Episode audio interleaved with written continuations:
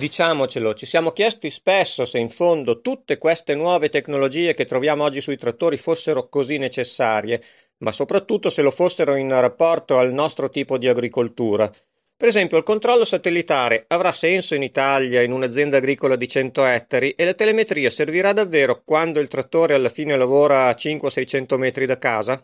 Una risposta è arrivata con l'emergenza Covid, che nel giro di due settimane ci ha riportati come mobilità e come facilità di relazionarsi con il prossimo più o meno all'età del cavallo e del calesse. L'agricoltura non ha chiuso i battenti, ma lo hanno fatto per esempio le fabbriche di macchine agricole e soprattutto l'hanno fatto le concessionarie. Tra l'altro nel momento più sbagliato, ovvero quando i trattori stavano ricominciando a lavorare per le semine primaverili. I servizi di assistenza ovviamente sono rimasti aperti, ma hanno funzionato bene o male al 50% della potenzialità perché hanno dovuto far lavorare meno meccanici per il distanziamento. E in più sono state quasi del tutto cancellati i servizi di riparazione in esterna, cioè le officine mobili. Tanti agricoltori si sono così trovati in difficoltà proprio nel momento di maggior bisogno. Non è successo però a chi nel frattempo aveva attivato i servizi di assistenza a distanza e se non sapete di cosa si tratta, ve lo spieghiamo noi. I trattori, quelli di ultima generazione, con il controllo satellitare, il computer di bordo, possono collegarsi all'officina di riferimento in modo che il tecnico veda cosa succede sulla macchina proprio come se ci fosse sopra.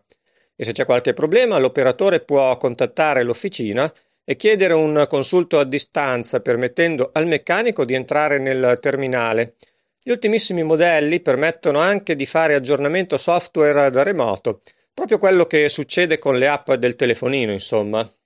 Sono chiaramente tecnologie piuttosto care, ma grazie al credito d'imposta gli agricoltori le possono comprare quasi a metà prezzo, per cui vale davvero la pena di pensarci, anche perché, come è facile immaginare, sarebbero state davvero molto utili nei giorni dell'emergenza. Peccato che soltanto pochi agricoltori le avessero in casa e che l'epidemia per giunta sia scoppiata proprio nell'anno in cui i costruttori stavano spingendo sulla loro diffusione. Lo stava facendo Class, che è stata bloccata mentre lanciava il servizio, e lo stesso vale per New Holland, interrotta sul più bello, ovvero durante la campagna di addestramento del personale presso le concessionarie.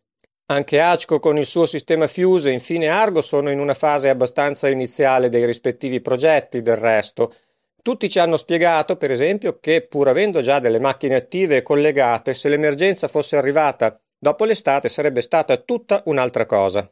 Chi invece sembra già parecchio avanti su queste strade è John Deere, che del resto è stata la prima a scommettere su queste tecnologie da remoto. Tanto è vero che, come dichiara il responsabile del servizio Enrico Rampin, oggi in Italia c'è un migliaio di macchine collegate con le rispettive concessionarie. Lasciamo a lui stesso il compito di spiegarcelo e nel frattempo vi salutiamo e rimandiamo alle pagine di macchine e motori agricoli. I sistemi di diagnosi e monitoraggio delle macchine da remoto che da tempo promuoviamo stanno rivelando la loro indiscussa utilità, sia nel caso in cui un concessionario ha bisogno di indirizzare l'operatore sul corretto utilizzo di una macchina, che in occasione di un guasto e quindi la necessità di una diagnosi da remoto la connettività permette al concessionario di essere virtualmente in azienda o sul trattore con il cliente. Inoltre, senza alcun contatto con il cliente stesso, siamo in grado di inviare notifiche proattive per prevenire quindi eventuali fermi macchina e massimizzare la produttività dei nostri clienti che oggigiorno sono impegnati, come di consueto, eh, in campo per le lavorazioni stagionali.